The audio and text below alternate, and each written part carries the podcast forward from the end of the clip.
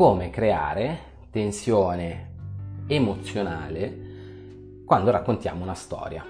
Quando raccontiamo una storia, dipende dal contesto comunicativo, la possiamo, possiamo raccontare durante uno speech, la possiamo raccontare nelle relazioni, magari al nostro fidanzato o alla nostra fidanzata, lo possiamo raccontare al primo appuntamento. Ecco, lo storytelling è l'arte di raccontare storie, ma non l'arte di raccontare storie in generale, l'arte di raccontare storie che siano convincenti e che smuovano qualcosa a livello eh, emozionale. Vorrei darvi qualche consiglio. Allora, ehm, anzitutto eh, parlare per immagini. C'è un bel detto dello storytelling è show, don't tell, cioè mostra, non racconta. D'accordo? Non raccontare, mostra le cose. Cosa significa parlare per immagini? Ossia descrivere tutti i dettagli che circondano questa storia, descrivere l'ambiente, descrivere le persone, soprattutto nel primo atto, sia nella fase eh, iniziale del racconto. Questo serve a immergere la persona, il nostro interlocutore, nel nostro mondo e creare un allineamento di frequenza tra quello che diciamo e quello che poi viene eh, percepito. Un'altra cosa importante è quello di ehm, creare scenari futuribili, d'accordo? Soprattutto nelle relazioni, eh, andare a creare scenari futuribili, ossia mettere in condizione la persona di immaginare qualcosa, ad esempio nella seduzione, immaginare un futuro con te, è eh, un dettaglio che potete, ehm, che potete utilizzare, d'accordo?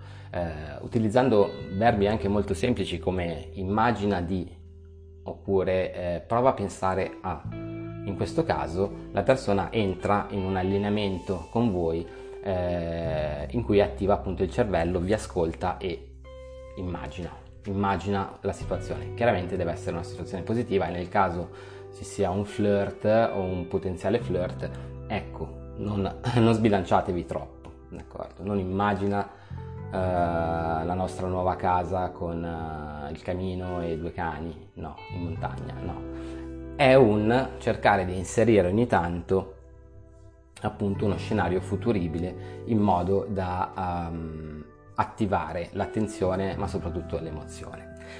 Resta però la cosa più importante, l'altalena di emozioni.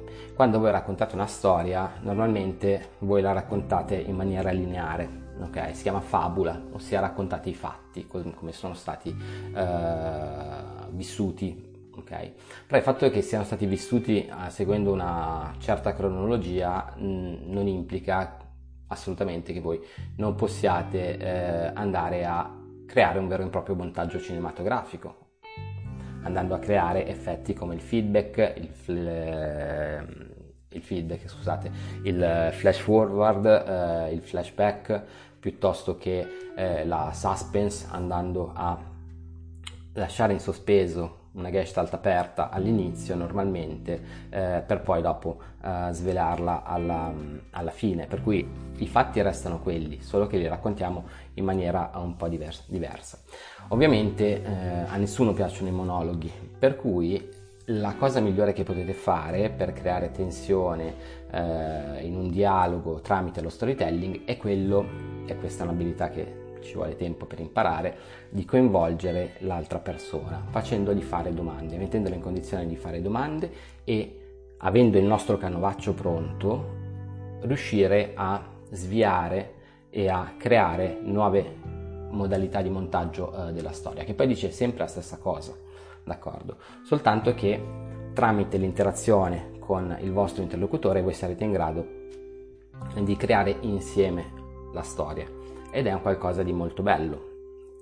Capita molto spesso, voi state parlando, state raccontando una storia e vi fanno una domanda. Cosa dite? No, aspetta che finisco di raccontare la storia. No, cercate di trasformare la domanda in un input, in uno stimolo ehm, per creare una storia ancora più, uh, più, coinvolgente, con più coinvolgente e ancora più bella e più dettagliata e chiaramente poi dopo ci si dilungherà, però nel momento in cui le cose si fanno in due sicuramente assumono un, um, dire, una qualità diversa.